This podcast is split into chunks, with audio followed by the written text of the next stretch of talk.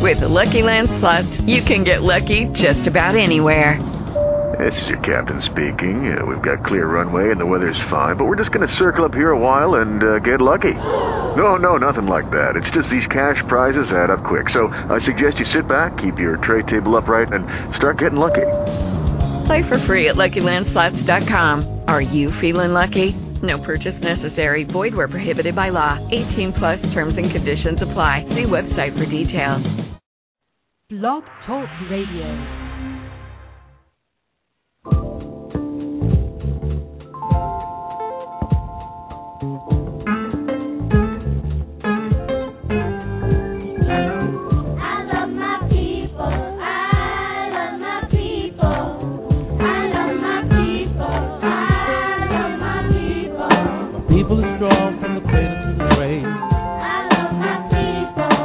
Couldn't break us down because we were so brave.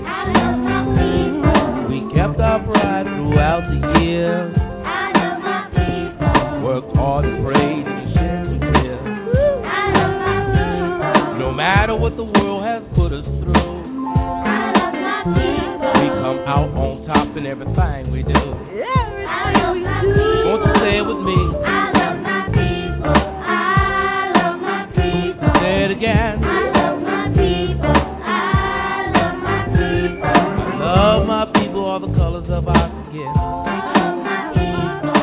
All work together, we know that we can win. I love the way we walk. I love the way we talk. I love the way we sing. I'm blessed because I know one thing. I love my people and there is no doubt we're gonna be alright. Is what I'm talking about. Oh, won't you say?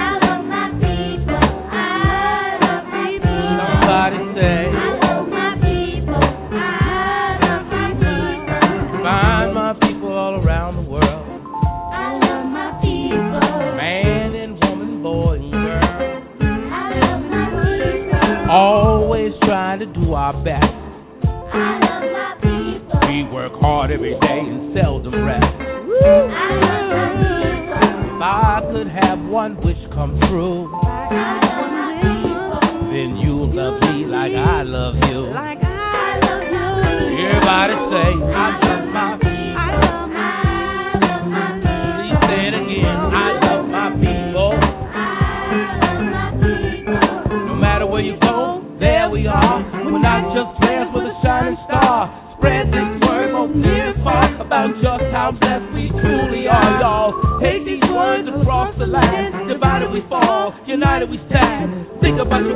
your history. Without my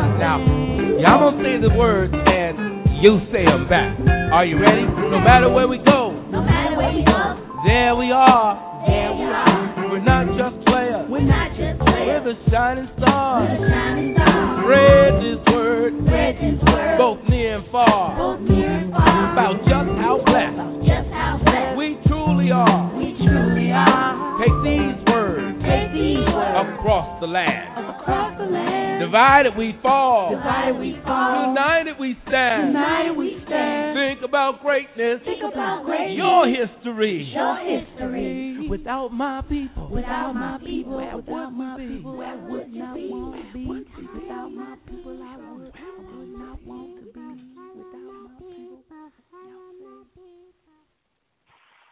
You are listening to Chicago's Black Business Radio Network, All Black, All News, All You, for Thursday, July 5th, 2012. This broadcast is designed to service the African American communities in Chicago and around the world. Tonight's segment is Black Wall Street USA. Join us right here every Thursday evening, 7 p.m. to 9 p.m. Central Standard Time for Black Wall Street USA.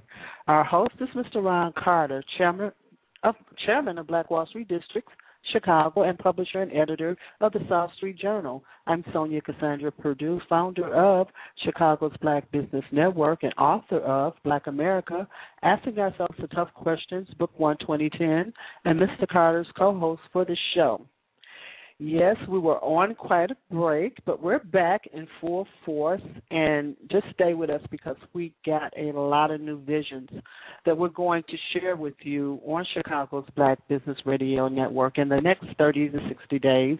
And I'm getting very excited. We began broadcasting in 2009, and it's it's been a great time and a great learning experience. But it's time to move to the next level, and I am definitely looking forward to that.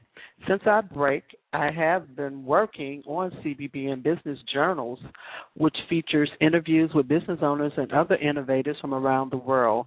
And you can listen to those shows right here on our network Monday through Friday at 11 a.m. Central Standard Time. I've also been working on the broadcast for my book, Can You Answer the Tough Questions? We broadcast those shows on another network, but you will be able to hear America answer the tough questions right here on our CBB uh, network in our archives. Tonight's segment. This is really exciting. Can you get excited about real estate? I can.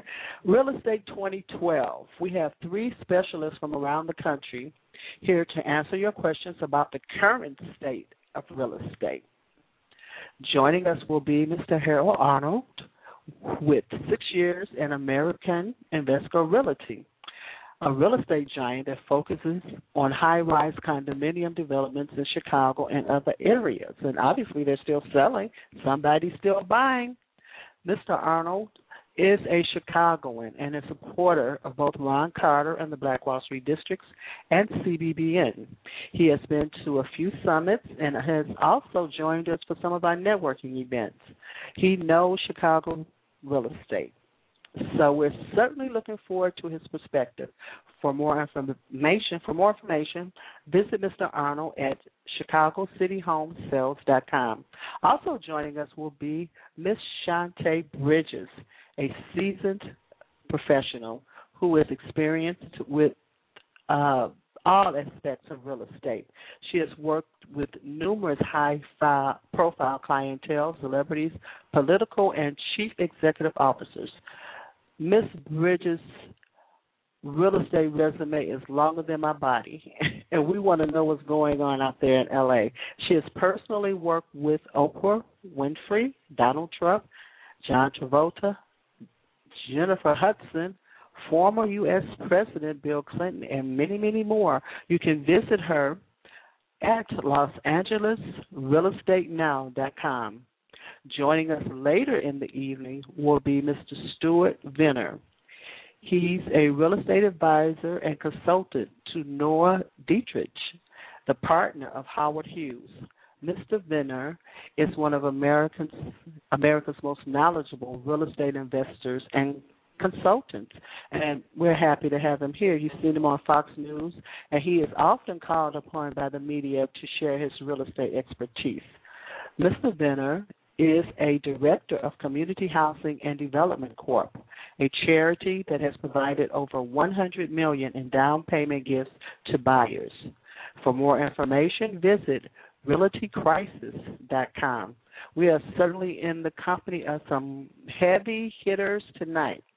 Now we know by now that if you you've heard of the movie The Obama Effect that is scheduled to premiere in Chicago July 13th to the 27th. Let's pack the house, Chicago. And Mr. Dutton will be in Chicago for the preview, so check out Chicago's Black Business Network for more information and where he's going to be. The Obama Effect also stars Katt Williams, Miss Vanessa Bell Calloway, and Glynn Turman. We look forward to this movie. I can't wait. You're listening to Black Wall Street USA. I'm Sonia Cassandra Purdue, founder of Chicago's Black Business Network, and your producer for this show. We have over 1,000 small businesses connecting on CBBN now. Come over and join us.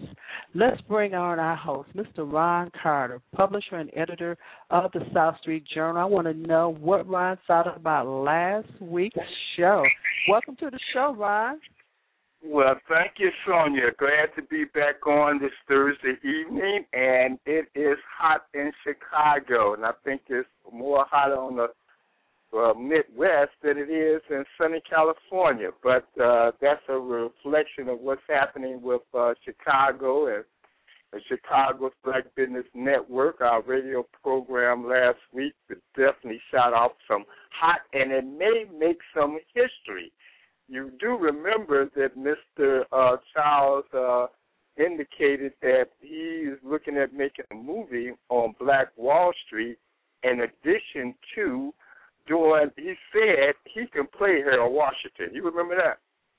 I do remember that. He said, I think we're both kind of like uh, robust fellas. And I think I could do that. I think I can do that. That's what he said. Yeah. He's to take the project to HBO. Let's see. Come on, Charles. Let's see what's going on with that. Oh yeah, so yeah, we definitely got into Hollywood. It's uh, I think Sonia, you're kind of getting a trailblaze. First you did Hollywood on 43rd Street. Now you bring in Hollywood right to the radio some more. But you got this Hollywood uh biz going into your system or something. What's happening with you? Well, you know, Ron, like I said, um, I don't know if you if you had called in, but I think that you know we've been on the air since 2009, and um, we uh, time to grow, and I guess you know that's part of it. You know, we got some heavy hitters tonight, and uh, you know you got some feedback on your phone too. It's like you got people in the background. But anyway, we you know it's so it's time to grow, and that's and that's part of it. Um, and it's you know we and it's the way that I look at it. We're doing everybody, the big, the small. My business owners on Chicago's Black Business Network are still very important to me, and they will definitely still be a part of this show. That is that was why it was started, and we're not going to leave them behind. So all of that's very important to me.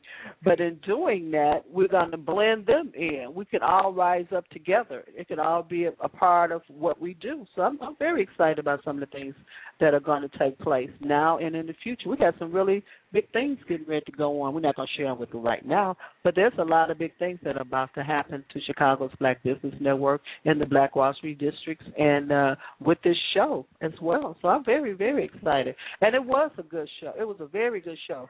He stayed on an hour and a half. I'm not quite sure if he was supposed to stay on that long, but he stayed on an hour and a half. He was supposed to be off at a certain time. But Ron Carter, those of you who listen to the show, do you know Ron Carter? Yes. Ron Carter talked to five minutes before nine. And Mr. Dutton was supposed to be gone at eight thirty. Did I share that with you, Ron? Oh no, I know he got into it. You know, he he definitely enjoyed himself, and uh, we're, oh, we're he was all he into did. it, wasn't he? Oh yeah, right. He, Well, you know, was I'm I'm right. Well, I'm pretty excited about our show this evening as well with uh, uh, Harold uh, Arnold. He's been with us uh, a long time, and then Miss uh, Bridges, and then uh, Mr. Uh, Benner. Uh, all three of them have a real special interest that I have regarding real estate, uh, primarily uh, commercial real estate, uh, because I know that in order for us to sustain and increase black businesses, uh, I just want to fall back on uh, the words of Malcolm X. If you don't own no land, no land, you can forget it you might as well just be a renter and uh, wait till the landlord to tell you to keep and go. So if you want a piece of America, if you want to be able to have a, a, a piece of growth and stability, you've got to go for the land. Freedom is about the land. And uh, look like our guest this evening definitely focus on exactly that uh, ownership. So it's a, um, it falls right in line with our agenda. It falls in line with the agenda when we had our meeting on June 26th, where we talked about the uh, Black Wall Street districts. So we say that we have these Black Wall Street districts all over Chicago, but these uh, uh, business owners are not owning any of this property, it's just a temporary type of show and tell. So I feel very good about the guests that we got on the evening.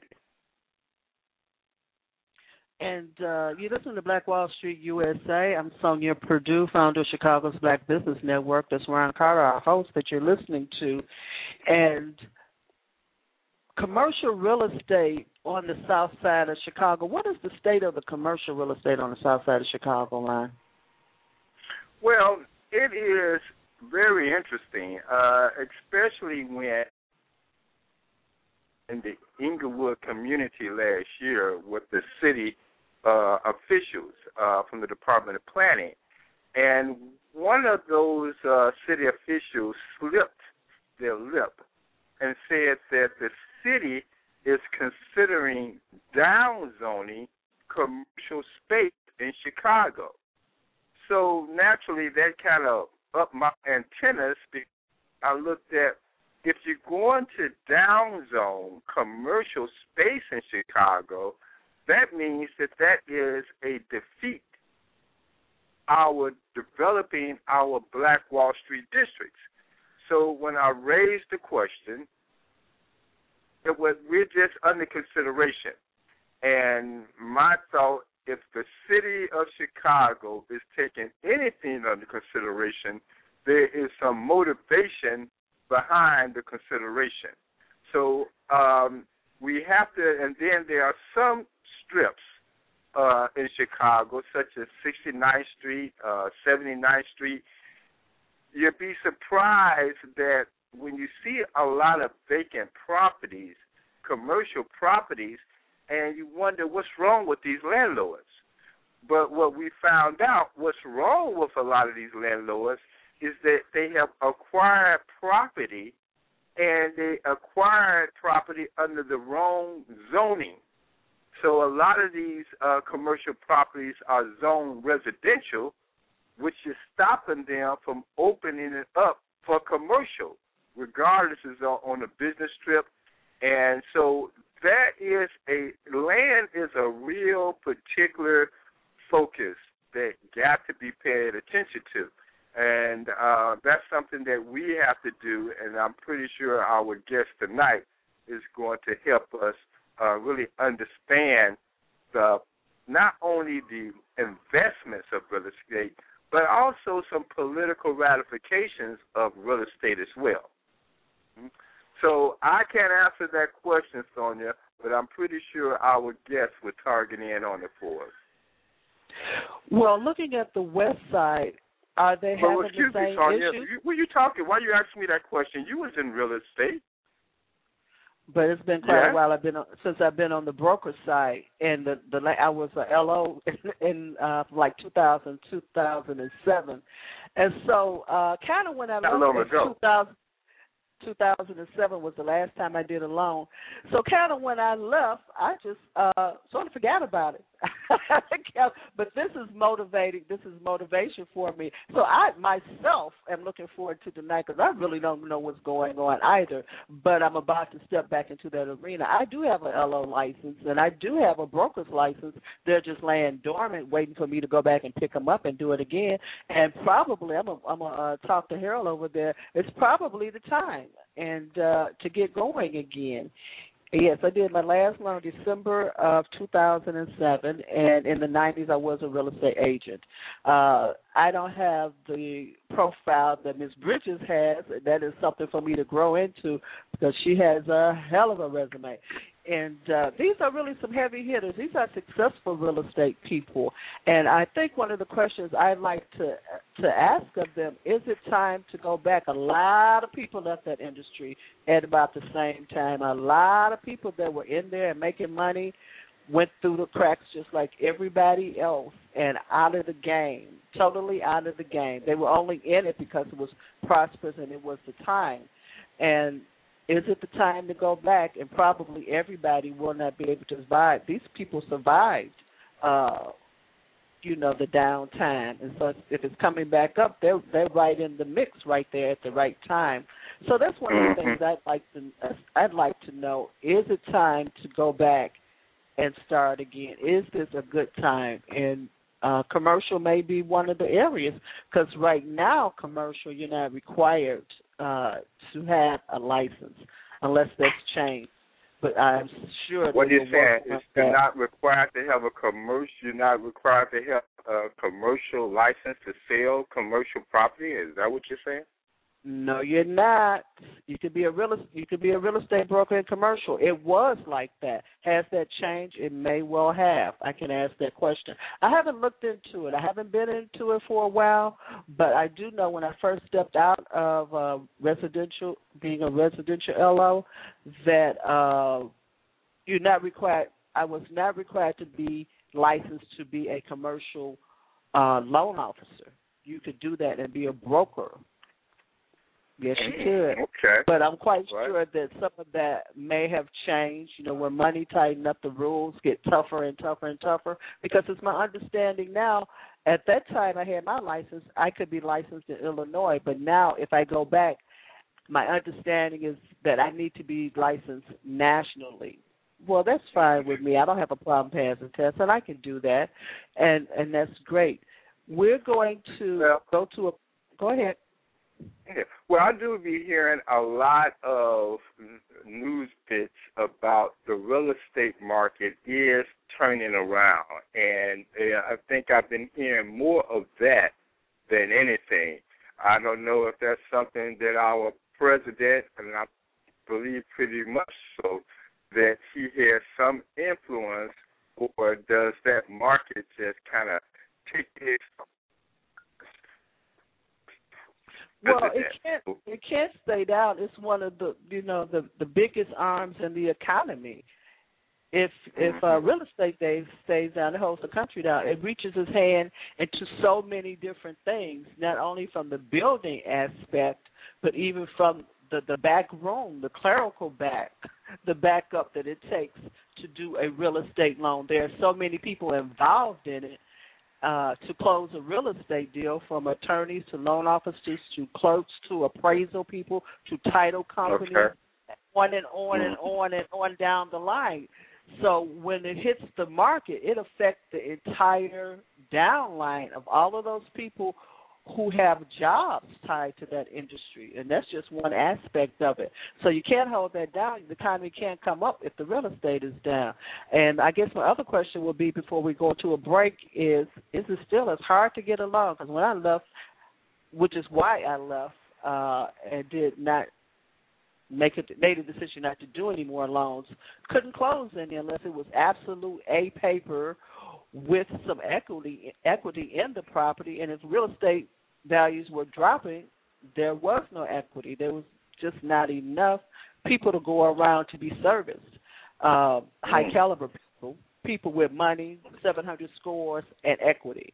You had to have both of those, and and that wasn't simply happening in the market that I serve. I did the toughest loans out here. I could close mm. any loan, any loan I could close. That's how good I was. That's how much how well I knew the industry. But that's not necessarily those loans that you want to have. You don't want to necessarily do the hard loans all the time. But I I did some rough ones, and I I got my people through. You're listening to Black Wall Street USA. I'm Sonja Cassandra Perdue. That's Ron Carter, publishing editor of the South Street Journal. Our call number is 347 326 9477. The chat room is open. That's how we connect. Leave your company information and website links in the chat room, and we will be taking questions for the chat from the chat room. We open up the show with "I Love My People" by Mr. Oba William King of JustUsArts.org. We'll be right back with our first guest, Mr. Harold Honor, uh, Arnold. I have trouble saying both of those words together. Mr. Arnold, right after the break. Thank you for being with us. You're listening to WJPC-FM Chicago's Community Affairs Calendar, powered by Chicago's Black Business Network. I'm Sonia Cassandra Purdue, founder of Chicago's Black Business Network. Join us today and touch the world. WJPC FM Chicago, the soul of Chicago, salutes Miss Sandra Bivens, Executive Director of the 51st Street Business Association in Chicago, for her continued commitment to the economic and cultural development of the Bronzeville Historical District.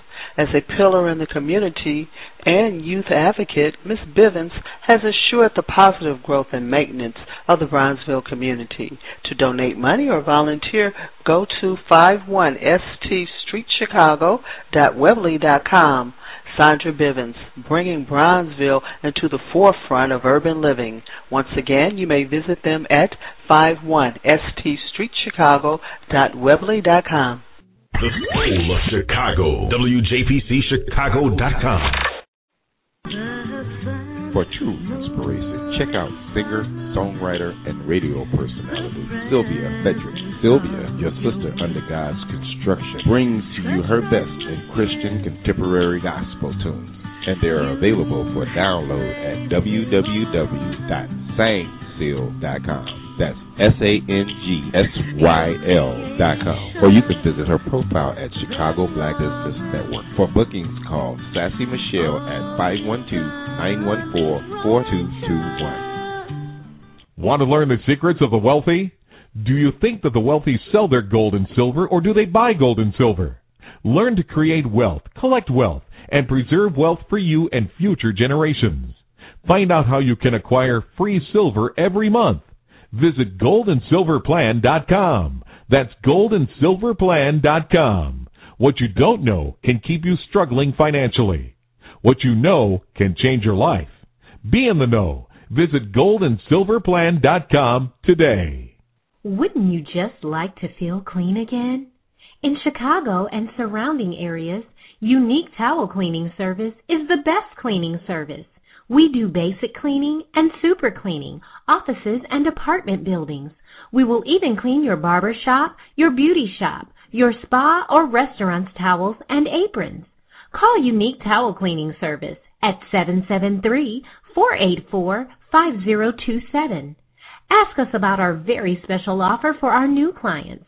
Call us at 773-484-5027 today and feel clean again.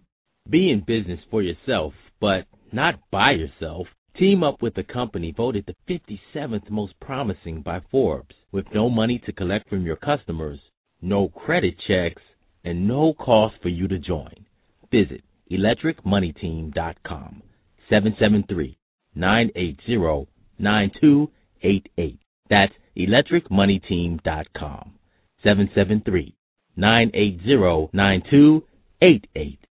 Bad credit can cost you. Did you know that banks, landlords, and even employers may check your credit? And a poor credit score can cost up to $250,000 in interest and fees over your lifetime. The good news is that the Chicago Credit Building Coalition, a community partnership of 11 nonprofit organizations and city, offers free financial training, one-on-one coaching, and access to the right financial tools.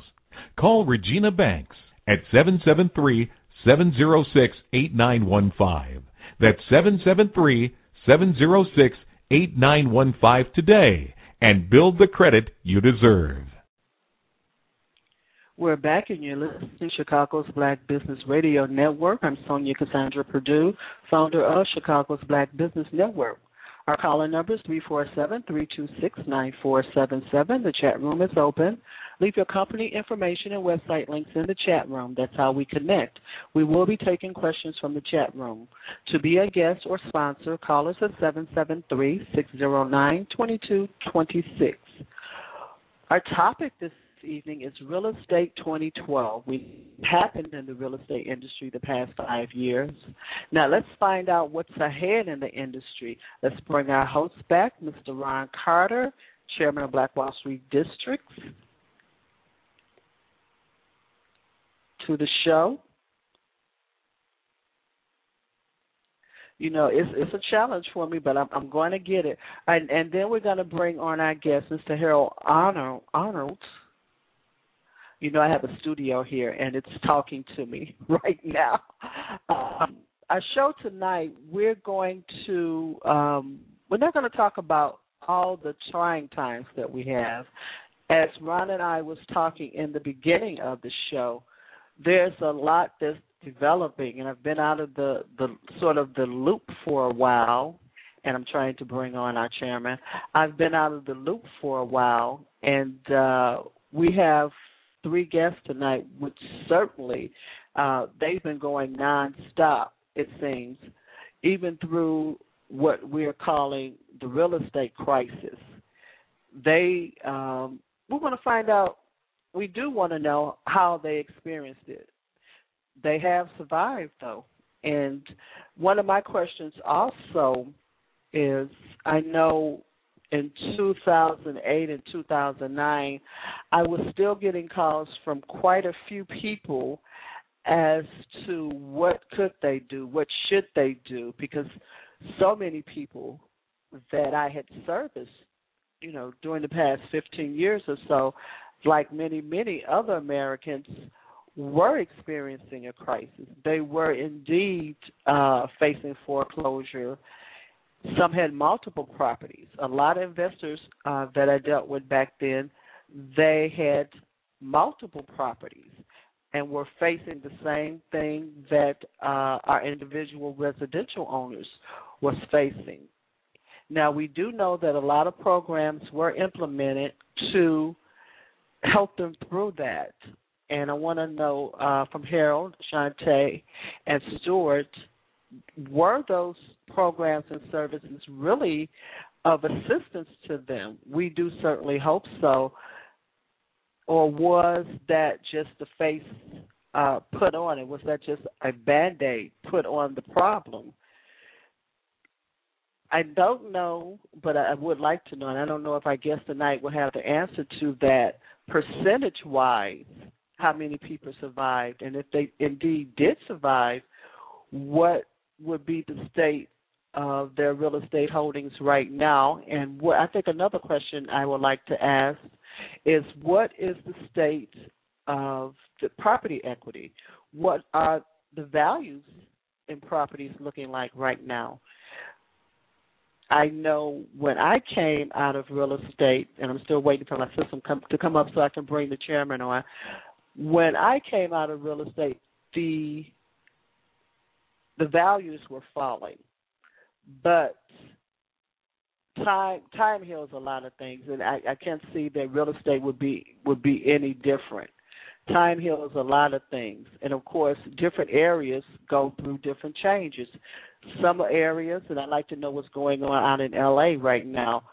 Uh, some areas will sustain values, and some areas, believe it or not, even through those type of events, will be able to survive a, a crisis. Now, LA County may well have, and I'm sure Ms. Bridges will tell us, LA County may well have some of the highest values in real estate in the country. And therefore, if they lost equity at that time, what percentage did they lose? Was it enough to take them down all the way? The difference between a multi million dollar house losing value and a house that's a hundred and twenty five thousand losing value that would be a quite different experience for those homeowners so i'd like to know in that high price real estate area what are the current values looking like for those particular areas also i'd be curious to know as far as refinancing now. I'm sure everybody who was anybody who had any property almost should have refinanced before 2008. Almost everybody who had any property, given what the rates were at that time, should have refinanced at that time. Now, uh, my question would be what are the rates looking looking like now in the real estate industry? we know because I did refinance uh, down to three point something percent. Um, 2006, 2007, on a fixed rate. Now we know there's a lot of hoopla now about fixed rates, adjustable rates, and that type of thing. And I think another question will be: Are there still adjustable rates as they were out here in the real estate industry, or is that frowned upon at this time? Uh, we wasn't going to talk about what was happening. I'm still waiting for my system to come up. But since as Ron says, I do have this background. I do have a little bit about little knowledge about the history. I was right in the in the middle of it and in the mix of it. We have to also look at what was going on at that time as there was no income loans. And those were mostly for professionals as doctors, uh, lawyers, were using those loans to purchase house houses. But as the banking industry opened up the qualifications, many small businesses started. If you were self-employed, could really document your income as you would by getting a paycheck every week. Started using the no income verification loan format, and how did that help them to sustain during the crisis. And what is the state of that now? Because small business owners, if you still look at their documentation, they may have cash flow, but if you look at their expenses and everything, it may be a challenge for them to verify that their income. Listen to Black Wall Street USA. I'm Sonia Cassandra Purdue, founder of Chicago's Black Business Network. And Ron Carter is our host, and I'm going to bring him on in a moment or two. I'm waiting for my studio to come up. And then we're going to bring our guest in. Uh, now, I think one of the most important things that we can touch bases on tonight is how can the small investor get into the new game of real estate? How can they uh, get into the real estate game? There was a time, and it may still be there were doing a lot of creative financing, moving toward doing a lot of creative financing in the commercial industry with 10% down, uh, with the seller holding paper. There was a lot of things about to happen before the bubble bounced as to how they were making opening the door for commercial investment. And some people were preparing themselves and moving themselves forward to take advantage of those new opportunities. There was uh, also during that time, and may not ever be again, or may it may be quite a while before that takes place. Uh, a lot of paper being held by a lot of different people. You could go get a loan, and the seller could hold paper there were also quite a few contracts for deeds, and and there may well be in this time. It may be easier to sell property under a contract for deed, given uh, what the state of finance would be. Can you get a loan from the bank? Is it easier for the seller just to hold the paper and for you to refinance the property in five years and that type of thing? So those are a lot of questions that I'm putting out there. And uh, Harold, are you making a list? so let's hope so. When we come back, uh, you can hopefully cover a few of those areas for us and answer a few of those questions for us for potential investors in 2012. Quite a different, um, quite a different picture out there right now, but I'm sure there are still some possibilities, and I'm sure the possibilities are still about what it is that you know. It's all about knowledge. There's always always, always a way. And I think part of moving into this new era of real estate is going to be about once again having the right knowledge. I did an interview on Fox uh, last year, yeah, 2010. I did an interview on Fox And after the interview, the young man, uh, the interview was not about real estate. It was about Chicago's Black Business Network. But he saw my resume and know and knew that I had been into real estate. So he asked me after the interview if I regretted any of the loans that I'd done. Uh, did I feel bad about doing the loans? I told him absolutely not. That I was very, very, very thorough um, about the way that I handled my customers. I was very thorough in the way that I handled my loans and how I explained the process to them. Um, I had no regrets. I did tell him I had possibly one regret, but I'll share that with you later. Let's see if we can welcome our host back to the show. Ron, are you there? Yes, I'm here. Hi. Could you hear me? I hear you fine. You hear me fine? I hear you fine.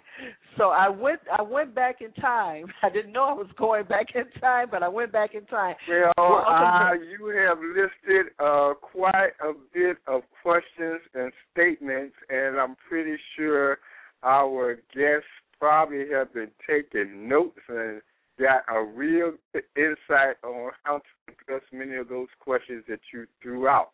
I don't know if those was really questions or statements that you was running with. I thought I was getting ready to write a book, but anyway, but I was getting ready to go, you know, like another hour. But that's okay. I know that I can do it. I do know that I can do it. We're going to uh we listen to Black Wall you listen to Black Wall Street USA and we are having some some technical difficulties. You know that the internet rules the internet internet runs the world. Harold Arnold Arnold, welcome to the show. How are you? Um, I'm fine. How are you? Doing great. Great. Well, yeah, Harold. It's been a, quite a bit since I think the last we talked. We were coming from some meeting. Uh, yeah, uh, oh, a while back. Right, right. So how have you been? Um, I'm doing great. How are, how's everybody? Well, we're moving along just fine. Uh, how's those uh, condos coming along? Last I've heard that you were selling. They're, they're coming along real good, and I'm going to make a quick pitch. Um. We are down to 24 units out of 309 units to sell. Mm-hmm. So we're down to 24 units, and we've done this in a uh, three and a half to four year period. Uh, we still have some outstanding buys, and it is uh, a great opportunity right now because I I heard um, Sonia mention that we had a crisis. Uh, you could call it a crisis. It's a crisis for some, and and and it hasn't been a crisis for others because most of our sales have been uh, cash sales, and we're right in the heart of downtown. Uh, without mm-hmm. me going into a, a speech, I will address some of Sonia's issues with the um, the housing uh, situation.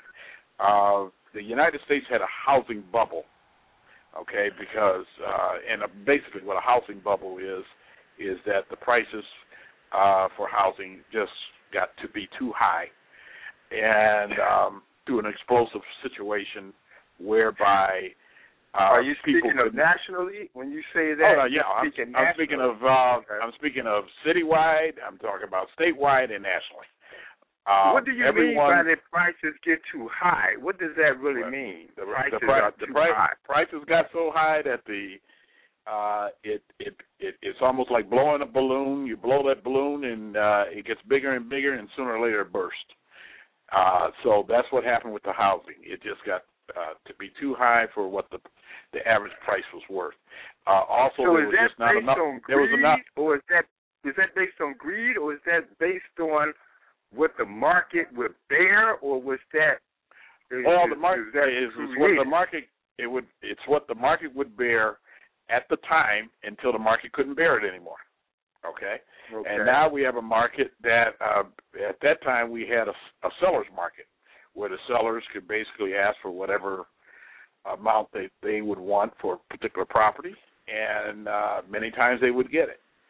Um, now we're in a buyer's market where buyers are coming in and they're saying, "Well, we're going to pay for this," and the sellers have to agree whether they're going to let it go for that price or uh, make it less or uh, leave it alone and let it sit on the market. Um, so you're saying that the uh, buyers are more in charge of the market now, opposed to the sellers? That's correct. It's a it's a big buyer's market now.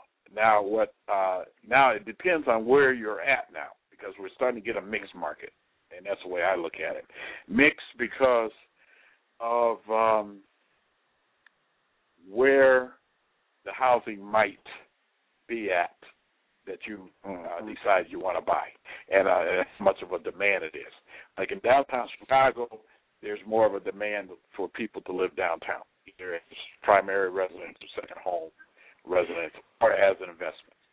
Uh, well, I've seen, I heard yeah. some report whereby people are actually not just here in Chicago and big cities, but if I could look at Future Futurama, so to speak, and Futurama, um, say uh, the year 2050, that people are migrating more to the city because of its convenience and also because of its cost efficiency. So Futurama in the year 2050 or 2060 or so, that people will be leaving the suburbs and migrating more in the city. Is that the case with the suburbs or the outer uh, smaller towns still have that great market uh, demand, or the cities are going to dominate? No, I I can't even begin to project what it might be in 2050. Okay, I think this is just a little bit too far along. I'll let the people that want to project that. Well, can let project me that. ask you this though, not Uh, not because I- 2050, because but but but let me ask you this here. Now, Mm-hmm. 2040, the city of Chicago has already projected what the real estate and the trend will be for the year 2040. So you say not 2050, but do you see any pattern based on the Chicago metropolitan area planning has set the standards of what Chicago is going to be in the year 2040? Is are, are they premature in doing that? I think they are. Uh, I'm not Okay. saying it's not a bad thing. It's not a bad thing to plan. You can plan all you want, but a lot of it has to. Um, you have to deal with what the situation is currently. Also, uh, there were a, Okay. a number of people that did not project that this bubble would burst, and it Mhm. burst. And we've had f- basically four to five years where uh, we've had uh, property values fall. Now, when I say property values fall, I mean all over the, the nation, and we've never really experienced that. We've had property values fall in certain areas, but not all over the nation. Okay, so um, it, this has affected everything, but there were a lot of issues with that. Some of it was the banks just uh, uh, having a lot of uh, situations with uh, how they loaned out money and what types of investments they made and uh, playing the stock market. And we still have some of that now. Uh, if you look at Chase Bank uh, recently, what they've had uh, overseas, you've had had this Barclay uh, uh, Barclay Bank, which is an overseas bank, but it also uh, there's branches here Well, in the you know, there's States. a lot of So Right. Well, Harold, there's a lot of uh, news bits. Every it seems as though for the last month or so, I've been hearing a lot of news bits that the real estate is making a turn. Do you see that? And if that's the case, what contribute to this turn, or is it back to what you said that the buyers are calling the shots in real estate? Well, I, I'm going to say say to you personally, I've seen a big turn at the building that I'm at. We're down to 24 units. Last year, about this time, we were, we were over 115 units last year at Mhm. the same time. So uh, we've almost sold 100 units within 12 months. Okay. Right. Now, now that is um, a certain now- income level. now- those are now- when you say cash, those are cash It buys. Right. Yeah, those are It cash doesn't matter. buyers, but but we've had some mortgage buyers too. Not that many, but we've had some mortgage buyers. On the other end, when it comes to for uh, foreclosures. There's a market there, especially for those that may have uh, have been able to save some cash to buy a foreclosure at a, a very uh, inexpensive rate, uh, especially uh-huh. in parts of the inner city, south side, west side. Uh, there have been some people that have picked up a number of properties that way, and they have bought them in cash, and the only thing they have to worry about is uh, fixing it up and also paying the taxes on it. So okay. those are uh, uh, that's a big market, and it's a very uh, it is it's also becoming somewhat of a seller's market because I've known of people that, and I've even had clients before I got into the high rise sales business. Uh, mm. I had some clients that tried to buy with uh, with the banks, and mm. I would say about one out of every four were successful. And right. uh, okay, and that's well, because well, they did not they did not have the ca- they didn't have the cash. Uh, right. because cash is king, and if someone, uh, some investor decides he likes the house just as much as you, and he can uh, pay a 100% cash, and you have to wait 30 days for a loan, the person's going to get, you know, the bank is going to give the cash, right. uh, the person. So the cash. you are speaking on the high end of more higher income. Now, when you look at other communities, even if we can go as the concern about communities such as uh, Englewood or Roseland, is that mm-hmm. housing market happening there as well, or is it uh, just um, not moving, or they're still moving? Given that that may be where a lot of the foreclosures that exist. It depends on how you look at it. Some of it is moving, uh, especially if there's some investors are involved in some of the areas that they think that the housing stock looks pretty good. And the key to that is on the inside of the house, not just the outside, but the inside. If the inside it looks pretty good, there's not a lot of work to do with it, then generally someone's going to uh, uh, pay for it and buy it up. If it's in an area that uh, is not crime ridden, then uh, generally uh, uh, people will buy more of um, uh, more homes in that area. Uh, right. A lot of it has okay. to do with how people perceive uh, the area, and especially the buyers, how they perceive that particular area. And okay. um, yeah, that's the way I can explain it. Right. Mm-hmm. Okay, uh, Sonia, how we looking here? We're looking great. I'm still working. you listen to Black Wall Street USA. I'm Sonia Cassandra Purdue, founder of Chicago's Black Business Network, and it's Ron Carter, chairman of Black Wall Street Chicago. Harold, we want you to stay on. We're going to bring on Miss Bridges. We're not going to go to another break right now because of our downtime. But uh, tell our tell our listeners how they can contact you, Harold, and what building are you working at downtown? Oh, okay, thank you. Uh, the building that I'm working at is 200 North Dearborn uh, Private Residences. It's on the corner of Dearborn and Lake. Uh, it's a 309 uh, condominium unit building, uh, 47 stories.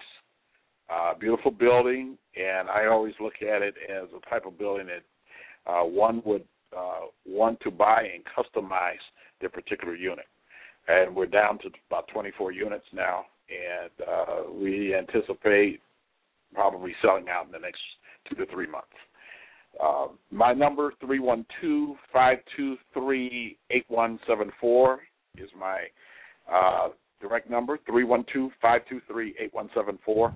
You can call me at any time, and I will do my best to respond. Thank you. Okay.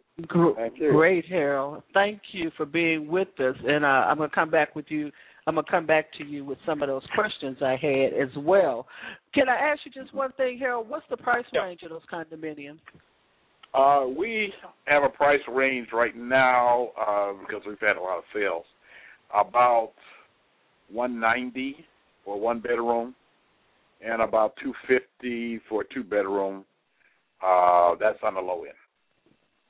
Okay. Wow, and, and that's uh, not really yeah. bad. Not for downtown, no. is it? Wow. No, it's not bad, and we're right in the heart of the theater district, which is makes it nicer. We're around everything. Yeah. Well, And you're no talking about wonder. commer- you're talking about commercial uh, real estate. We're we're near it, and we're not too far from the the high priced Trump building. Mm-hmm. Yeah. Ms. Bridges, we want to welcome you to the show. Uh, Ms. Bridges is a seasoned real estate professional who has had a lot of experience working with a numerous number of high prof- profile clientele. I want to thank you, uh, Ms. Bridges, for being with us out of LA over there doing our little ups and downs here uh, on Chicago's Black Business Radio Network. But we want to hear about some of the things that you're doing out. Welcome to out there in LA. Welcome to the show. Welcome, welcome. Thank you for having me. Great. Well, yes, it's our pleasure to have you here. Uh, L.A. was my hometown. I came back to Chicago uh, by a vacation and end up staying and leaving L.A. Uh, so, are you really there? Are you nationally? Yes, I am. Yes, I am. I love LA. Yes, I will So- be here. All right. So, have your experience in real estate? Um, you, you focus in Los Angeles, but in looking at some of the clients that you have worked with, uh, has that have you to uh, do your real estate practice around the country, or you focus basically in Los Angeles? As far as real estate, I'm focused in Los Angeles, but I also work in the entertainment industry.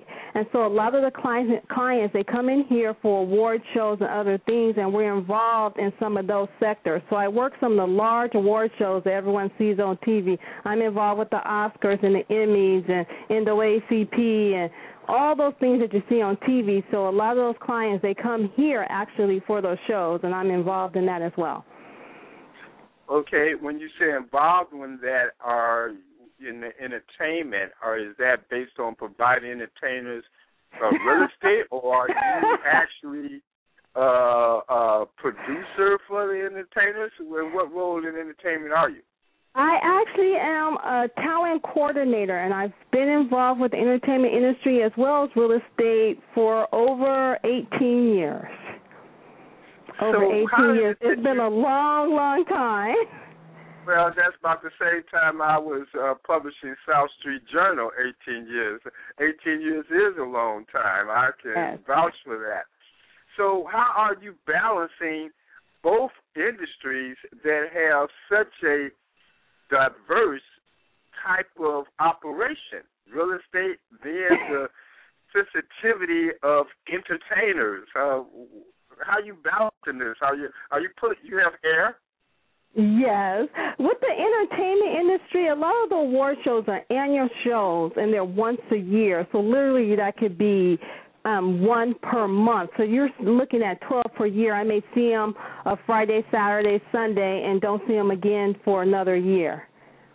So you Oh, can sort of balance it out. So my main focus is real estate. We're doing a lot of real estate here, but a lot of times I'm spending my weekend with a lot of celebrities, a lot of celebrities. and I've been doing it for several years. So Well, then you're into real estate. You're working with the um, the entertainers, but at the same time, it seems as though you have a very advocacy type of uh, commitment as well with some of the organizations, the Habitat for Humanity, Make a Wish Foundation, House uh, to Home, uh, State Operated Juvenile Home. So again, uh, I guess I'm trying to split you up that you're in the entertainment, you're in the real estate, and then you have this social advocacy um, uh, part of you as well. You sure you have hair on your head? You haven't put hair Yes, yes. I'm a strong advocate for giving back, giving back to the community, giving back to the next generation, and taking the baton and handing it along. So I'm involved in our community. I'm a Christian. I'm involved in church. I'm involved in helping the needy. I write for the media. I'm one of the contributors for the real estate articles, a lot of them that you're reading. A lot of my quotes and articles are featured on a lot of blogs. So I'm involved and I'm constantly giving back to the next person and to the person who will go behind me and beside me and let's just do this together. Well, I have to ask you this personal question. Are you married? Do you have children? Yes, I am married. You I have are a married wonderful, and you wonderful have children husband. and you still doing all of this? Yes, I have a wonderful, wonderful, supportive husband. Yes. I, I Sonia, is it Superwoman or what? What what, what we talking to here, Sonia? That's well, okay. she's setting she's setting a standard, and we should follow right in her footsteps and repeat the process. I'm listening. I'm taking notes. So It's we'll, great. Well, let, well, let me, right. So let me ask you about the real estate. Uh, Harold just kind of uh, made the uh, an assessment that it is a this market after the real estate kind of ballooned out. Are you witnessing that same uh, phenomena in uh, Los Angeles?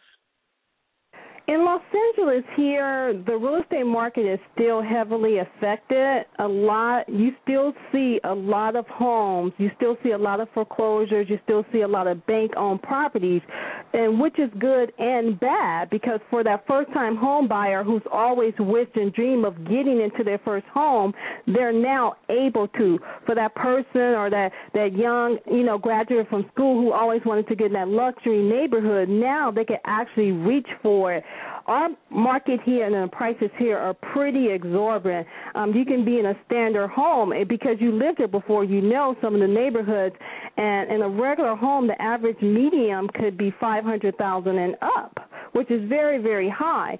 And so with the market being as it is, and up. Okay, when you say the medium, um, I mean I am somewhat familiar with LA. Which Yes. part of LA would you say is five hundred thousand medium? Yeah, Ladera Heights, Beverlywood, Bel Air, Santa Monica, North Hollywood, Glendale, Burbank.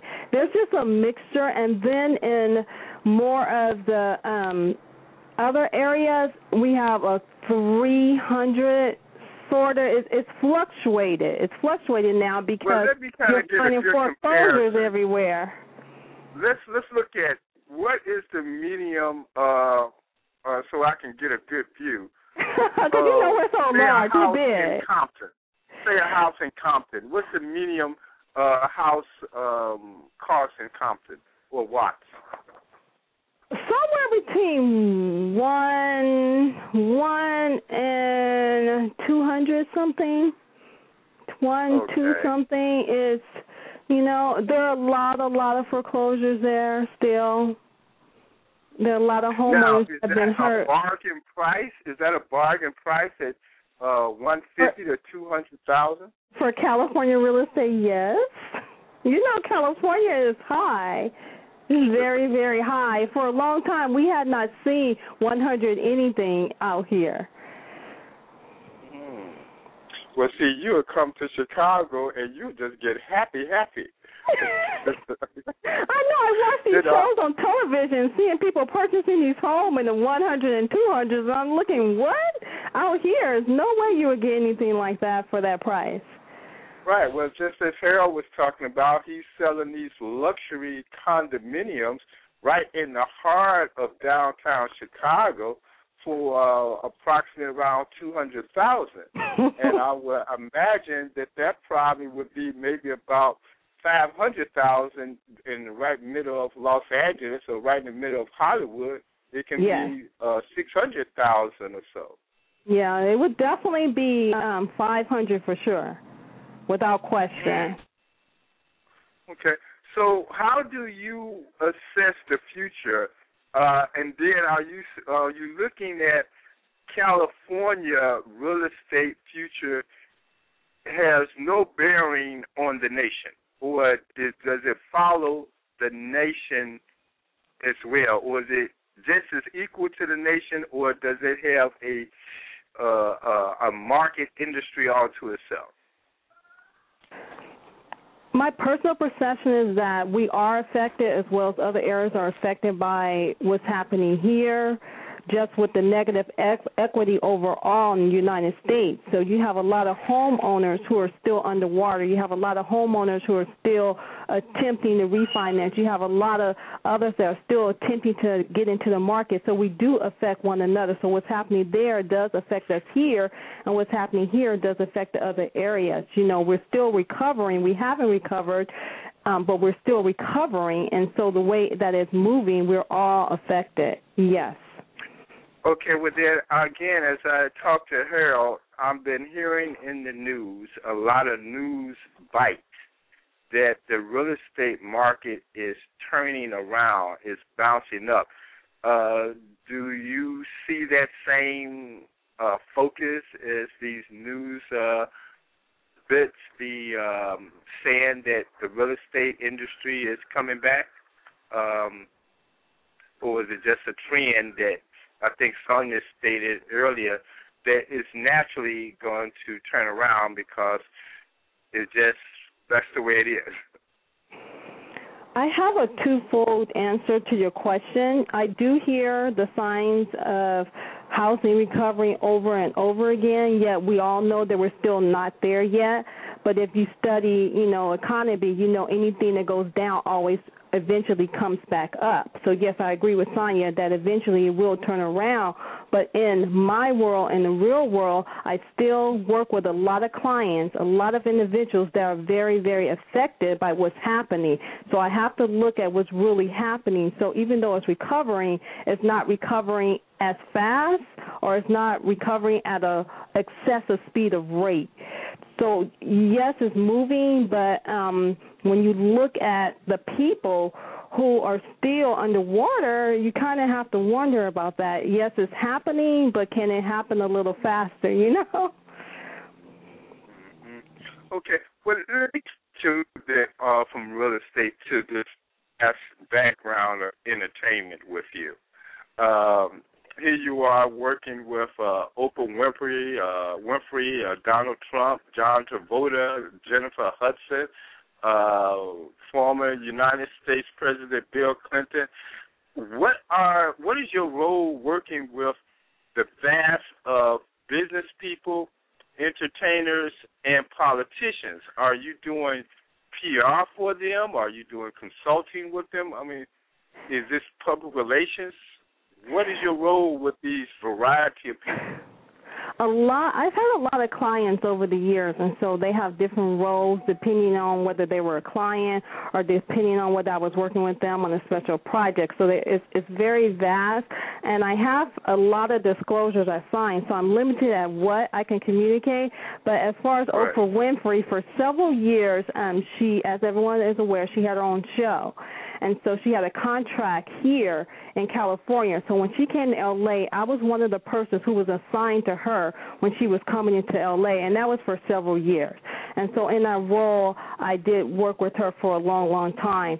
And then different um, other people you name, I may have worked with them. The president, um, Clinton, at the time when he was president, I worked with him once. I met him once. I worked with him once. I was signed to him. I didn't even know I was going to be working with him. And I believe that's part of the protocol when working with the United States president. I'm not quite sure. I wasn't versed in it. I hadn't ever done it before. I was not even aware that I was chosen to work with him. So um, I found myself. He came. He came to California, and I found myself standing in front of the president and being told that I was assigned to work with him at that moment. Mhm. Okay. So, so it really. Then, yeah. Okay it really varies. It depends on the role I'm working in, whether I'm handling property for someone, whether I'm doing a contract, whether I'm doing consulting, or whether we're doing the entertainment stuff. So it really varies, but there have been a lot of millionaires I've worked with throughout the years. There have been a lot of celebrities, been a lot of dignitaries, and pretty much that's who my clients and the people I've worked with and associated with who they've been, as well as, you know, the first time home buyer and students and that sort of thing. Well, you know, I hate to kind of stereotype you, uh, but there was this um, uh, TV show. I don't get into TV that much, but this was this uh, this a sister. She was a she was I think she was well, you know, she had this affair with the president, but at the same time she was more of a troubleshooter. Where there's always a problem, they called on her to clean up the mess. Are you a cleanup lady? One of the things I kind of a little bit, and actually that's funny that you said that because that's one of the things I do with the media um, one of the reasons why they contact me is the story or breakout about real estate or actually in small business, and they'll come to me for a quote on it. And so it kind of they want you to kind of tell them the real story. They want you to tell them, hey, what's really going on with this. And so that's one of the things that I kind of do in the background. A lot of things I do in the background, people don't even know I was involved, kind of like a ghostwriter kind of thing. And so I do do a lot of writing, and I'm I've been published a lot. I do a lot of publications, a lot of real estate, and a lot of the other arena. So that's funny that you made that analogy. Sort of like that. It's it's a lot of things that go on, and most of it's business. You know, it's up to par. It's business, and a lot of it's consulting. Mm. So the newspaper, uh, me being a newspaper uh, publisher, I would have a ball with you, just picking your brain on things and coming up with my uh, uh, my unzip column. Is that correct? Yeah, that's correct. That's kind of what happens. The media contacts me each week and it's not just real estate actually. They'll contact me everything from women to business to you kind of name it till and it's kind of funny. They'll even ask me things about um you know my opinion all kinds of off the wall topics and that sort of thing that have nothing to do with me. So um yeah they do it all the time. I think woman's weekly or something woman's today and those kind of magazines call. Some of everybody has contacted me now. I was published last year over a hundred times I lose track actually. so you, you're balancing all of this here. Uh, you you have a family, and you're still involved with uh, high celebrities into into real estate and then the social advocacy. Uh, how do let me? I don't know if you're familiar with uh, Black Wall Street, or are you? A little bit. I'm just learning about it. Well, how do you um, portray the black community as far as parity in the real estate uh, game? Are are we? You know, there we did a show maybe two years ago that key continues to stick with me. Is that the uh, uh, the white and compared to blacks, blacks have maybe about eighteen eighteen dollars in assets compared to whites with eighty nine percent uh, uh, assets. Do you see that that is true or too far off? Basically, from my own perspective, you do see that that is true. And one of the things that I love about, from what I've understood from Black Wall Street, is that we're educating the minority sector. We're educating our community. We're giving them the tools to go out there to buy real estate, to purchase real estate, to get involved, to get in the game. And we're not only giving them the tools, but you're telling them why, how, and giving them incentives in doing that. Even in a down market, we're letting people know how important this is, why you want to do it, why you want to help your children to be able to do it. And so I applaud your efforts. I applaud everything that they're doing, everything you're doing. I, I applaud Sonia and the show, and it's fabulous. And continue to do it and keep up the great work. Mm-hmm. Okay, so then you see that there is a a a chance to close that gap uh, based on if it's the white is 89% um, assets and blacks is something like 18 cent, uh, 18 dollars in assets. Do you see that that gap can close, or is that gap widening? I mean, it looks like it's widening, but it could close. I I, I can't. I'm not quite sure if I can answer that. Mhm. Okay. Well, in your um, so which area are you mainly focused in? Is it more the real estate? I think you answered it somewhat earlier, or the entertainment uh, or consulting in the media. More so the real estate. We we have a lot going on in real estate. I I am a certified real estate specialist for the federal government as well. So I handle a lot of the airports, the real estate, the buildings, and the, the contracts for all of those. So I'm one of those persons outside that people don't see, but I they contract me to actually handle their contracts as well. Okay, so you're uh, more is that mainly more into commercial real estate than residential? I mainly do residential, but I also handle government acquisitions as well. I handle the contract portion, dealing with the contracts and and their leases and that sort of thing. Mm-hmm.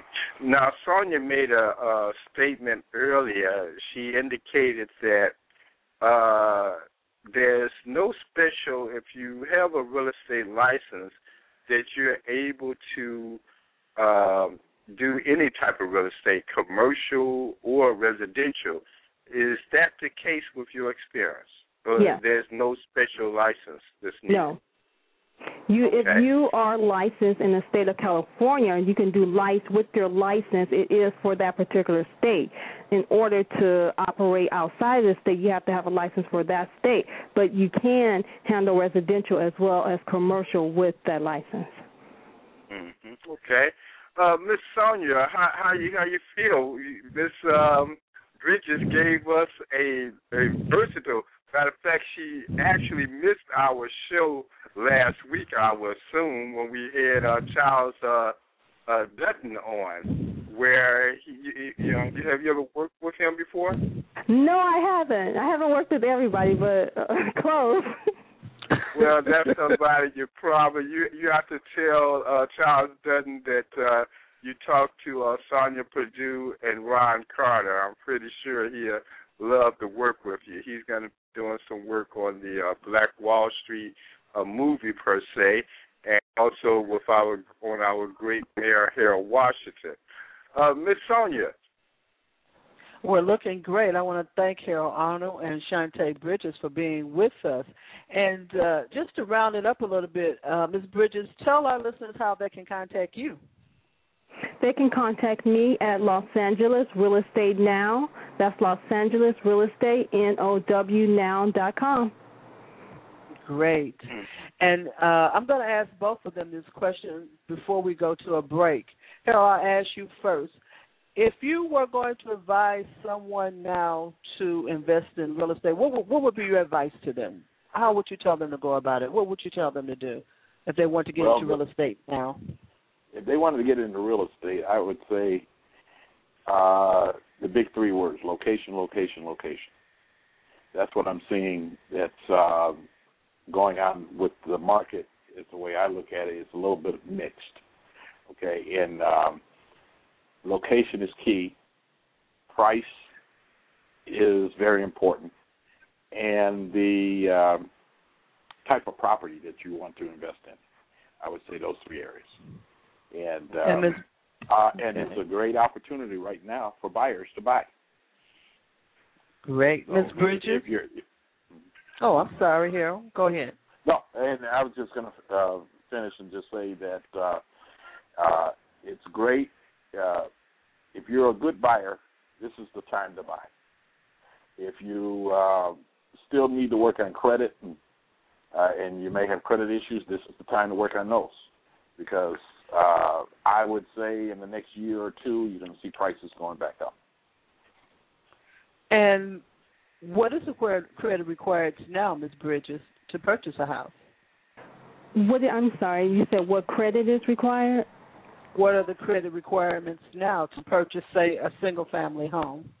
Here in California, a lot of times they're looking for a two-year employment history. They want a stable employment history if possible. They're looking at your debt your credit to debt ratio, so you want to keep that limited. If you're not paying all cash and it's FHA, you want to pay off any old debt. Like if you have debt that hasn't been paid, you want to pay that off so you can get approved for a loan. You want to be able to provide um, proof of income. You want to be able to have a down payment and possibly closing and other costs ready to go mm, be a legal citizen. You know, um, um, try if you have a recent bankruptcy or foreclosure, you may want to wait a couple of years before dabbing into it and that sort of thing. Uh, but let me uh, ask you, um, you said be a legal citizen in order to I purchase. knew you was gonna do that. what? what? Yes, yes, we have. We, you know, i- if you want to purchase property and you're not, we've had people come to us that weren't making cash purchases that were not legal citizens that attempted to purchase property here. Wait a minute, uh, wait, are you to get- thinking that that's in California or that's nationally? No, that no, that was that that was that was that was a specific case in California. That was someone specific. Oh, Because- so you because mean you know they say the, they had special uh, uh, the Japanese that purchased Right. this tower, they did it. Now, uh, Iran, Yes. hello. I will have to say that you know there's different. You really have three categories of uh, of people that live in this country. You have citizens, you got a, illegal citizens, and you have um, people with green cards. Okay, and that means that they are not a citizen, but they are allowed to live here. They can go to school here. They can buy property, things like that. Uh, we have sold to uh, foreign investors uh, at 200 North Dearborn. Okay, so then that, um, Ms. Bridges, you're speaking basically uh, that is the law in California that you have to be a legal citizen to purchase property.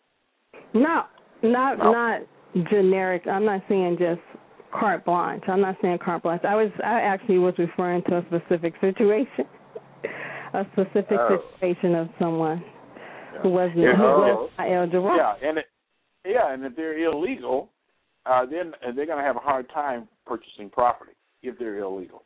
And usually, uh, your illegal citizens are not going to put themselves out there too much because they know if they do, they'll be deported. Okay. Well, All you right. would think, you would think that, right? Well, you would think that they wouldn't but- know not to attempt that.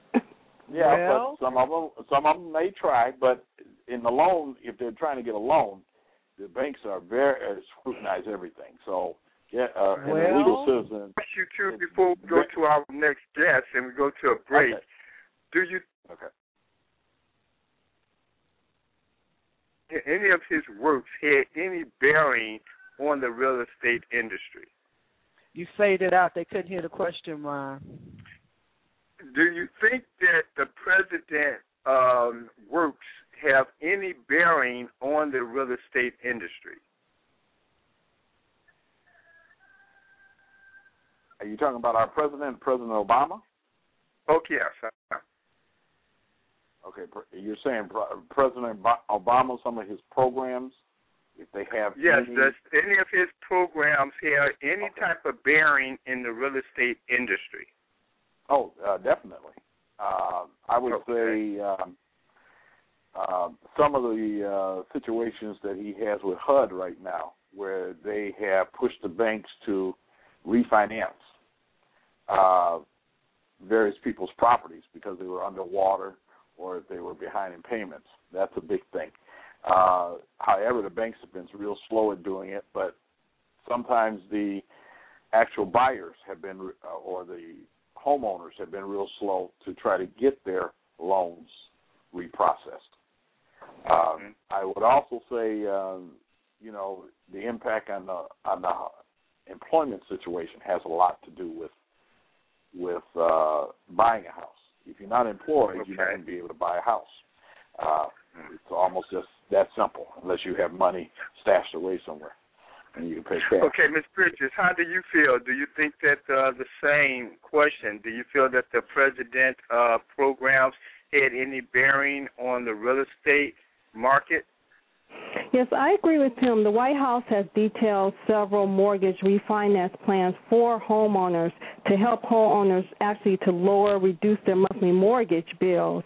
And then you hear of um, this new one, the Homeowner Bill of Rights, that calls for access to simple mortgage disclosure forms, and it actually protects current homeowners for inappropriate foreclosures, which is a major thing because one of the biggest problems that we have seen is a lot of people losing their home. So if there is a bill in place that will protect homeowners that once they purchase a home that they're able to keep it, then that's great. Bravo. Um, it hasn't been implemented yet, but it's something that we're hearing about so those sort of programs are very, very beneficial to the minorities in general um, to help and, and homeowners overall. Mm-hmm. Okay, thank you. Uh, Sonia. Thank you. You're listening to Black Wall Street USA. Before we go to a break, I'd just like to make one comment about the status, uh, from my point of view, of homeowners going through the foreclosure process and trying to get their properties refinanced or get some waivers and uh with the banks and that type of thing because I worked in the area a little bit. The process is very difficult. You're asking the average American to go through a process of almost doing their own loans with the amount of paperwork and the questions uh, that they ask them with the process and the follow up. What happened to a lot of people, and I do mean a high percentage of people, as they tried to work with the banks to restructure their loans, they fell through the cracks because they could not fulfill the requirements, understand the requirements, or have the wherefore to to complete the process. The process is difficult when you're calling banks and calling banks trying to submit your information, their fax machine didn't work or was overwhelmed or the fax number was changed and you didn't know it. When you're submitting paperwork and you're trying to find out if they received it, the process was horrendous for them because a lot of paperwork was lost. When you're talking to people because they moved it in so fast who didn't know what they were doing themselves, it was a very difficult process for the homeowner and a lot of them just could not follow through all the way to the end of the process. I do know some people who got through the process, but these people are diligent and qualified in other areas.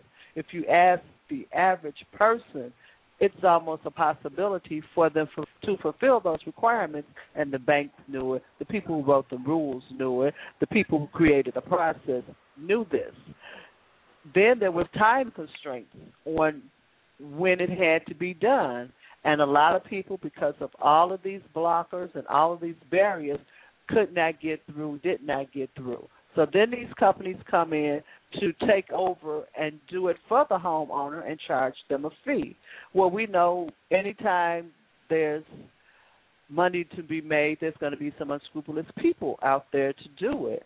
But the banks and the industry saw that people were once again going to move in and, you know, handle this restructuring process for them. So then they started making up rules and making policies to stop them from doing that because the banks did not want that done and the banks controlled the money.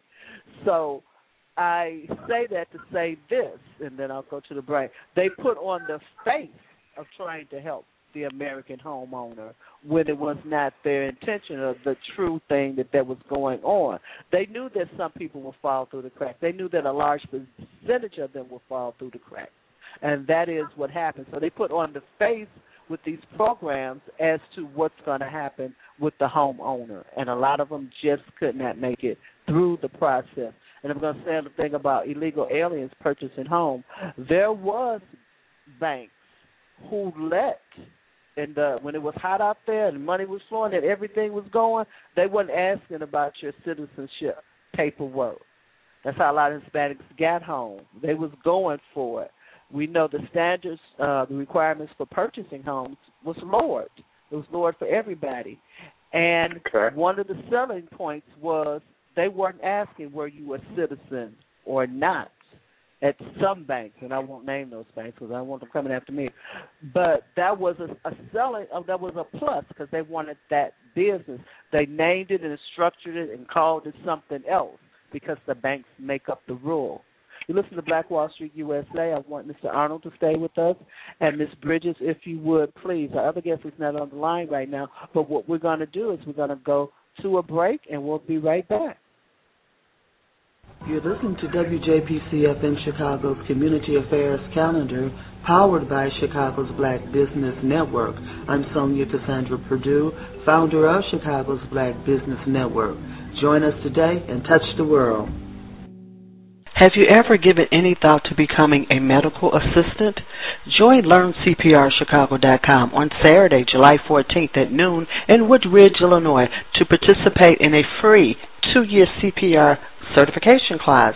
This event is open to anyone interested in becoming a medical assistant. We invite everyone to register at drcatherine at yahoo.com. For more information, go to learncprchicago.com. Like them on Facebook at learncpr at facebook.com.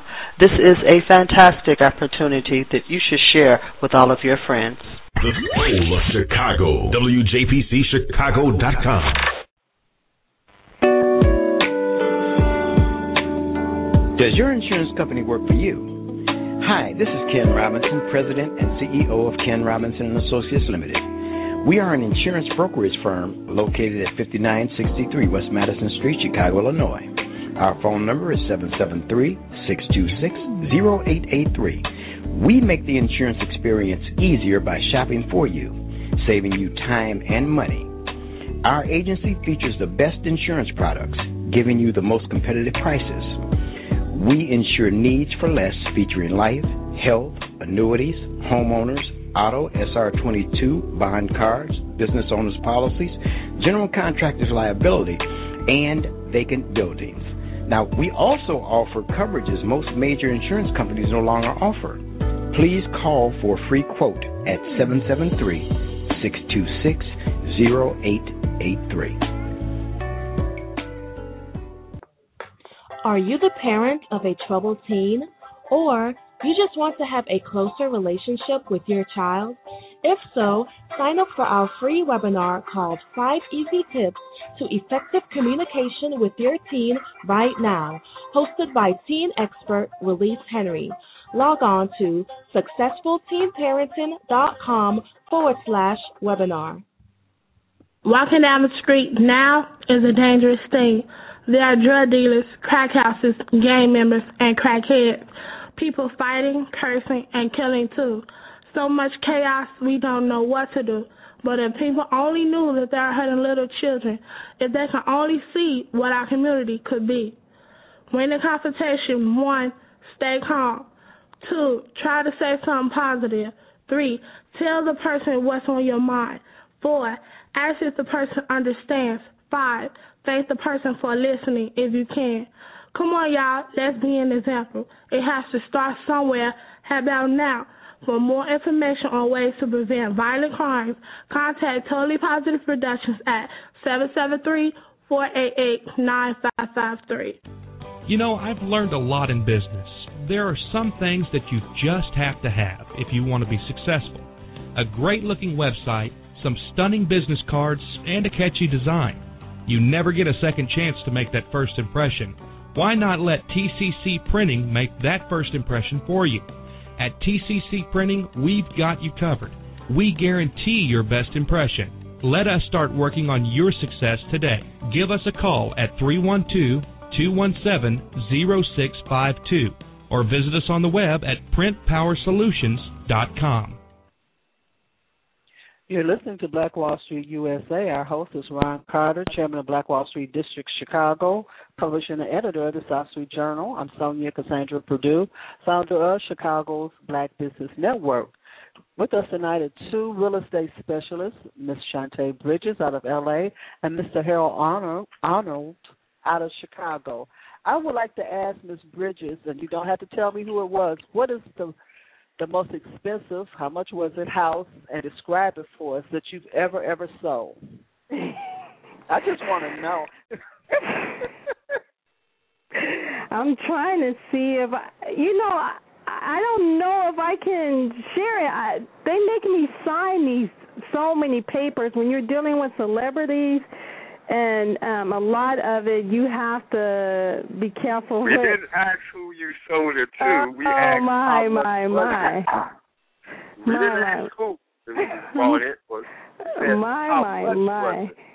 She wants to be very careful. I that, never you. You, I lose track of what what I signed. Like, what uh, can you disclose that? It, it was something. It was it was a very high price profile person and property. I don't. I, you know. Well, I want. I, I, okay. I, I you get know, I'm, I don't know I, for sure I'll- if I can if I can disclose it. I'm really not certain. I I I'm not certain. I apologize for that. They Well, they do. They're very very private, and many times um at one point I wasn't even sharing um who I was working with, and at times I can't even share who I'm working with sometimes. Well, that's fine. Well, let me ask you the, uh, the, uh, the a question this way, and I'm, I'm sure you can you can tell me. If I this. could tell you a fun anecdote, I um I actually sold a house of a backup singer to Elvis Presley, one of his first backup singers, original. That like Oh. like, and she's still alive. Isn't that that's kind of like a funny antidote? She's a minority woman. I did, oh, okay. I didn't know Yeah, had and, and she's okay. and she's here in California. That's kind of like interesting because you know how I don't know people are in that Elvis thing. So anyway, Well, I don't know. I'm gonna, I'm gonna ask the question like this. Well, I'll, I'll share a celebrity thing. Uh, the first mortgage company I worked for, I shared an office with one of the I get. She was uh she was with what's what's her name? And Tina Turner. She was one of the backup singers. Uh she was on Proud Mary doing her thing and she said she used to come back, she used to do mortgages way back then and she come to when she come to Chicago to be on break, she come do loans and she leave and she's on the Proud Mary cover. I cannot remember her name. And we she's she was a blast too. She was something else too.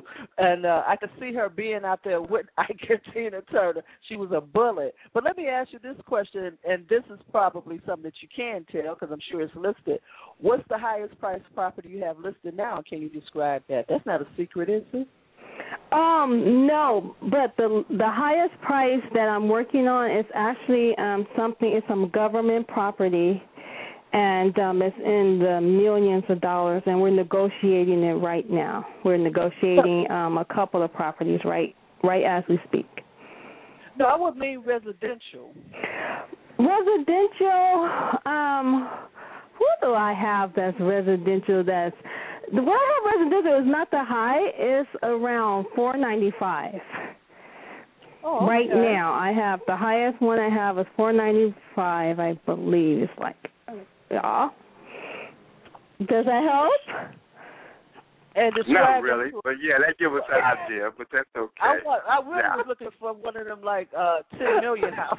I really yeah, want- yeah. But you know, Right. if you stay in contact with me, I there are some that aren't. They're just you know they aren't so private, and I will be able to share with you if you stay in contact with me. So.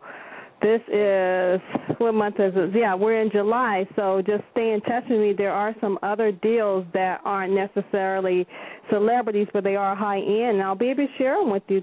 So if we stay in touch.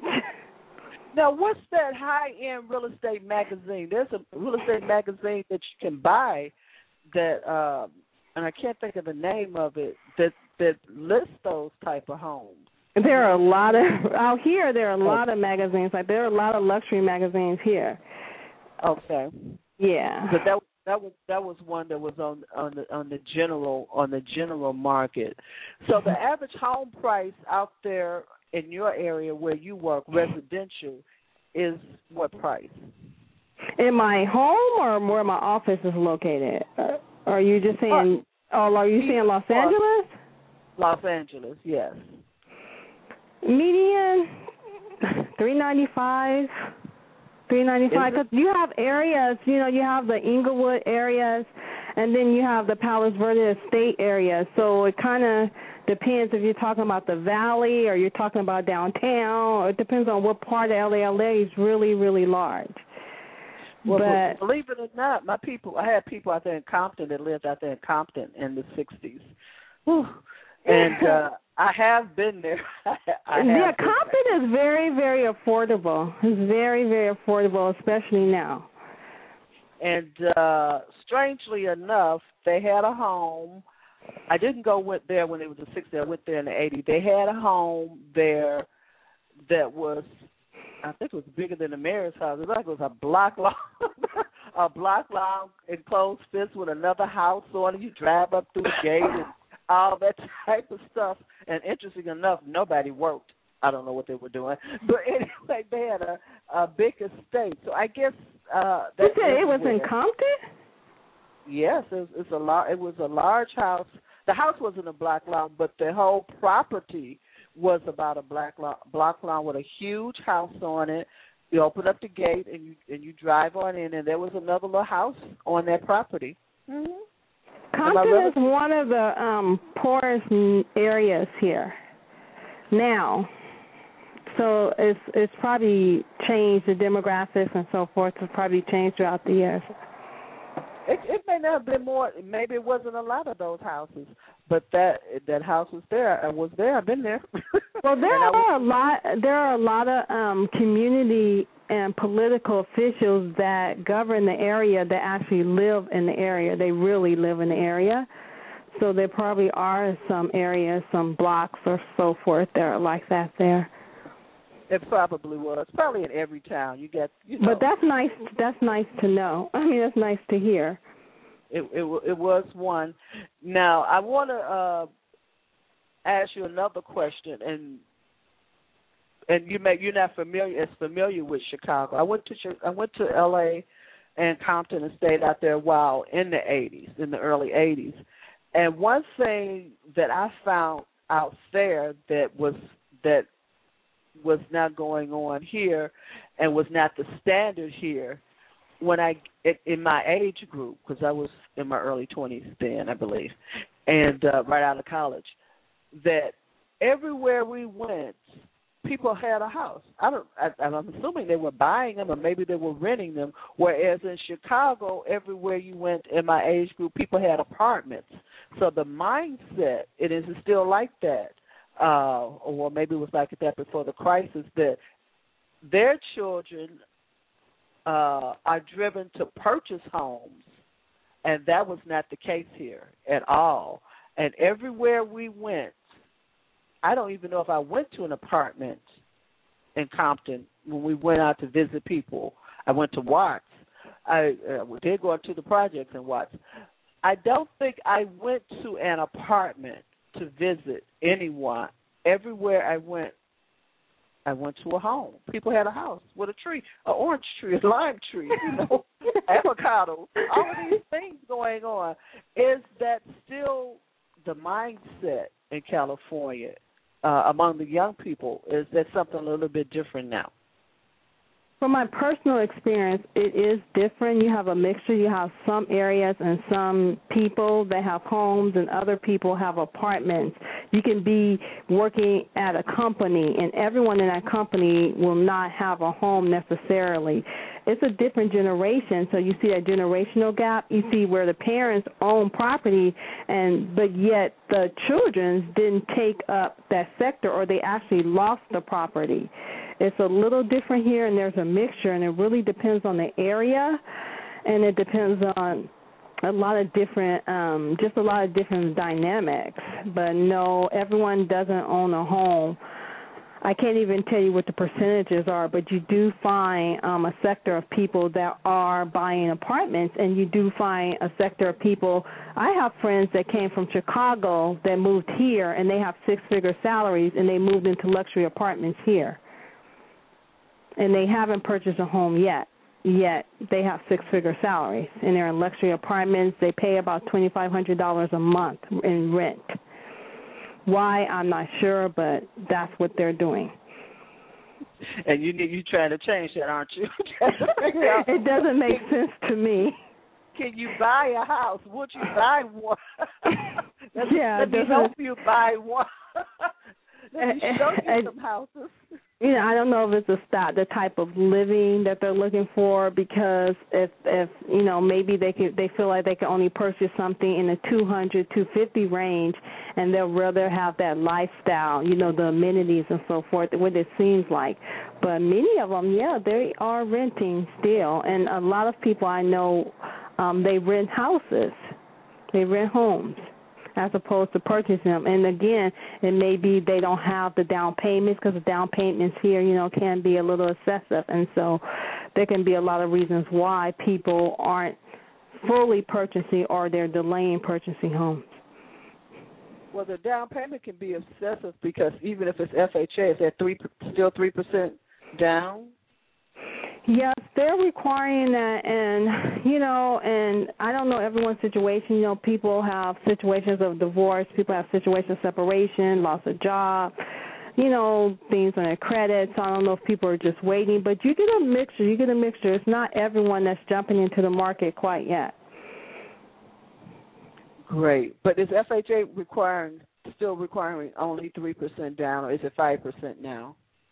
And um, three percent. Is it three percent? So if you're looking at a home that's five hundred thousand, at three percent could be quite a little bit of cash.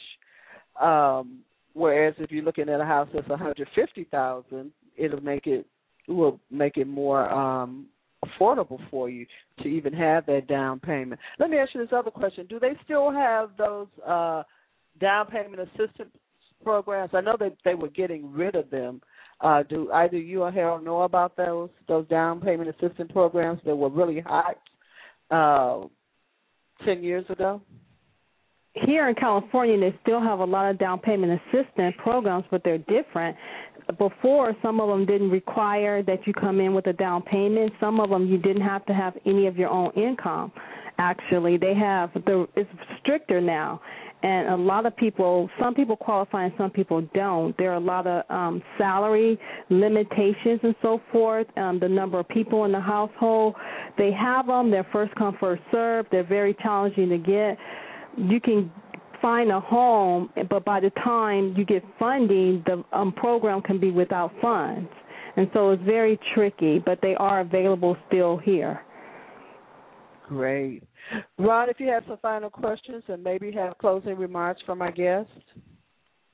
Well, I think that you definitely got into it. Like I said earlier, you definitely was in the real estate arena, Sonia, because you definitely listed a bunch of questions from the beginning, and you still get that twink. Uh, uh, do you want to hook up with Arnold and uh, Ms. Bridges to see what type of uh, role you can play in their uh, business? I guess the question is to you.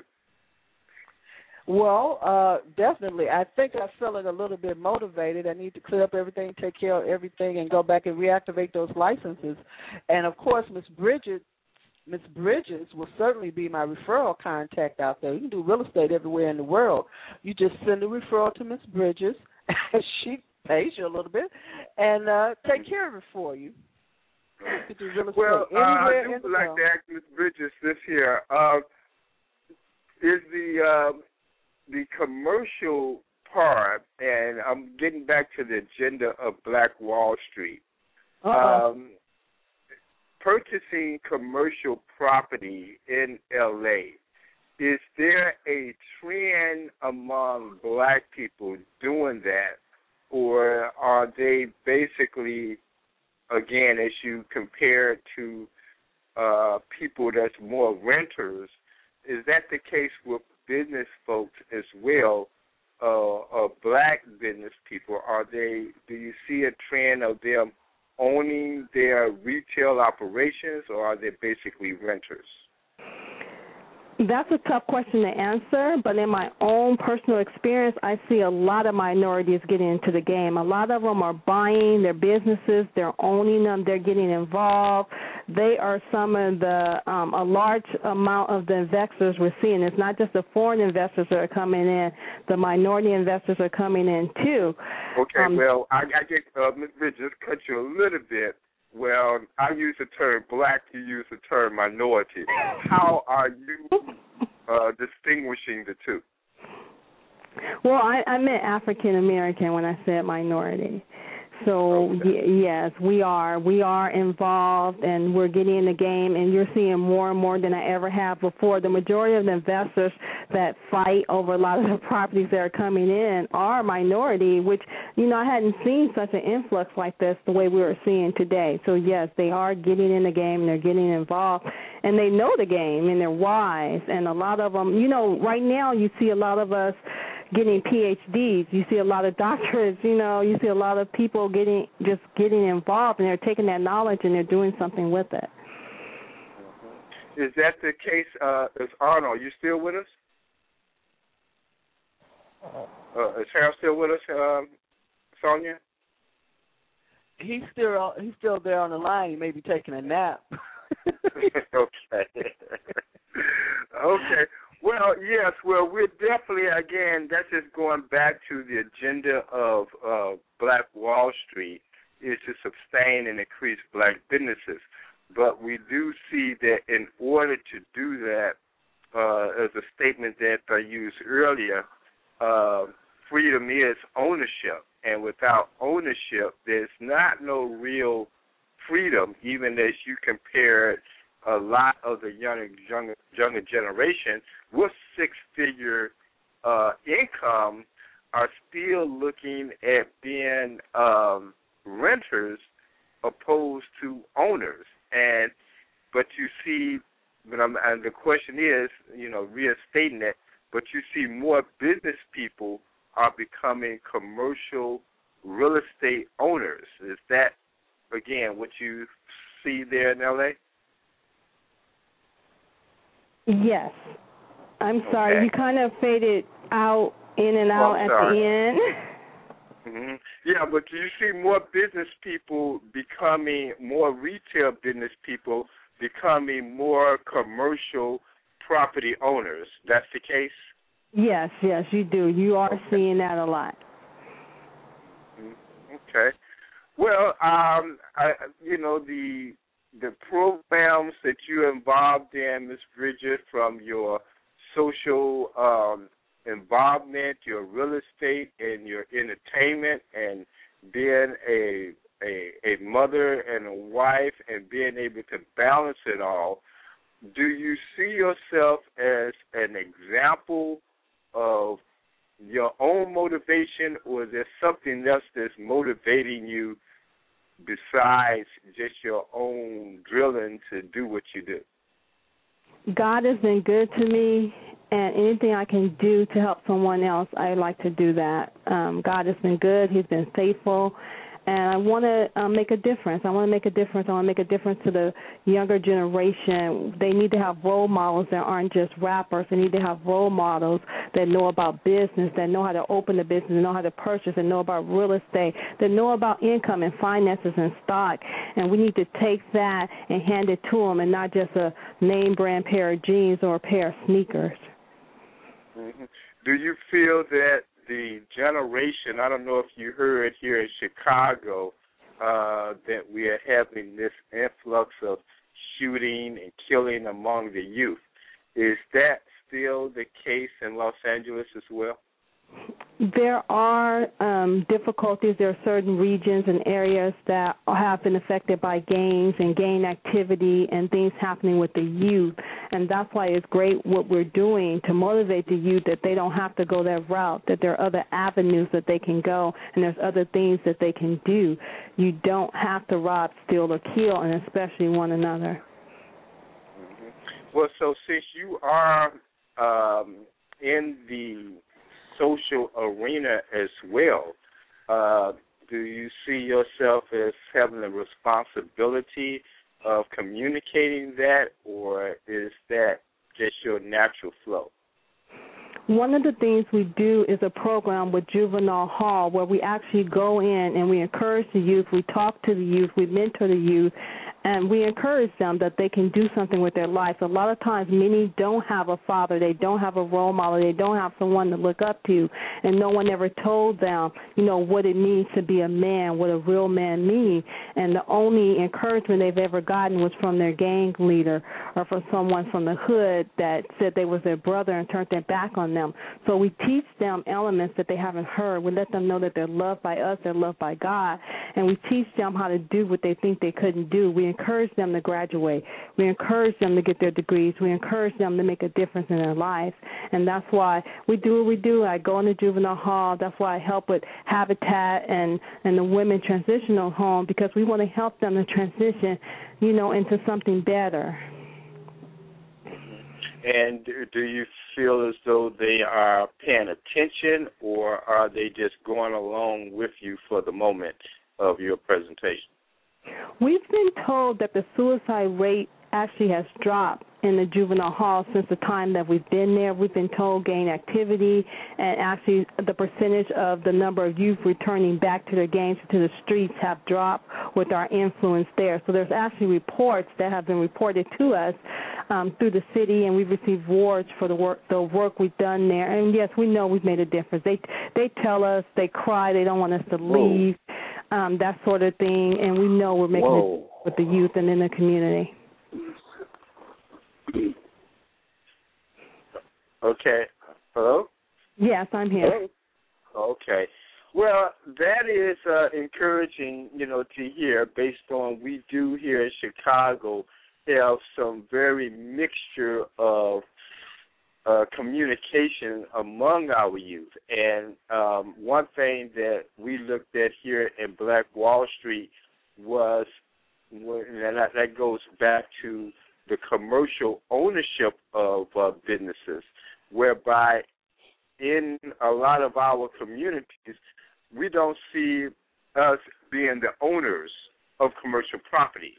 We see others, and the idea is is that if the youth cannot see us being the example of ownership, then they cannot see no examples for themselves. Is that somewhat, do you think, may be the case in LA that the youth do not see enough people like you to follow? Exactly. What they see are, you know, the tattoo athlete. What they see is the hip hop singers. What they see is the movie stars. And a lot of them don't feel they can attain that. And a lot of them are left hopeless. They don't see the Black Wall Street executive. They don't see the executive sitting in the boardroom making decisions. They don't see that. And they need to see that. They need to see it at home. They need to see it in their family. They need to see it around their community. They need to know that that they themselves, you know, that that this is something that they can achieve and it's something they can become. And so it's fabulous what Black Wall Street is doing, the message that they're leaving, and the steps and just the footprints that they're putting in the sand for the youth to walk and to follow in, as well as you know everyone else. So thank you. Okay. Well, I've definitely um, enjoyed you being with us today, along with Arnold. Uh, Sonia, did you say Arnold fell asleep or uh, he stepped away, or what happened to Arnold? Harold, are you there? Yeah, I'm You here. may have been. Oh, Oh, okay, great. Yeah. While we were talking about you, you didn't respond. That's okay. Oh, Well, okay. uh, again, uh, Harold, just want to ask the same question. Um, based on you here in Chicago, and you definitely have heard the news, do you see the black community setting examples in the real estate industry, or you think it needs to be more of it? Um, yeah, I see uh, a number of uh, realtors here in Chicago who are from the black community, but I also see um, a number of role models, and there's some very good realtors that I've met in my six years here. Uh, I I would say that um, the biggest thing is that uh, any adult, uh, especially if they have some time or can put in the time, uh, would be a uh, would be especially if they're doing well for themselves, it would be a, a good role model. Uh, I would look at somehow involving young kids into the business some type of way. And that might mean during the summers uh, where they would uh, actually work for uh, a very good realtor, this kind of thing. Uh, I think that would be helpful. And um, Okay. you know, I think that would be most helpful. Well, Yeah. Harold, we got a an agenda with Black Wall Street, and Mhm. we haven't had you at a meeting in a while. We need to get. I I know. know that you're busy selling those condominiums and making all that money downtown. Mhm. However, we want to get you back to the table because we do want to focus on the commercial real estate on these Black Wall Street districts. Uh, so would you hurry up and sell the rest of those 24 condos so you can free up some of your time? I sure will. I will do my best. And All Harold, right, would you give us would you would you give us your contact information because we have like sixty seconds. Yes. Um, my contact information is uh, uh, my phone number is my main uh, contact is three one two five two three eight one seven four. Once again, three one two five two three eight one seven four. And uh, I can also be reached at um, this uh, email address, which would be uh, uh, info real estate one at gmail dot com. That's my Thank uh, you. personal personal one. Thank you. Okay. And Ms. Bridges, would you give our listeners your uh, contact information? Sure. Los Angeles Real Estate Now dot com. Los Angeles Real Estate Now dot com. We want to thank both of you for being with us. I certainly appreciate you taking the time through our technical difficulties and everything. It's been a good show, and I'm sure our listeners have all learned something this evening. Ron, uh, you have 10 seconds.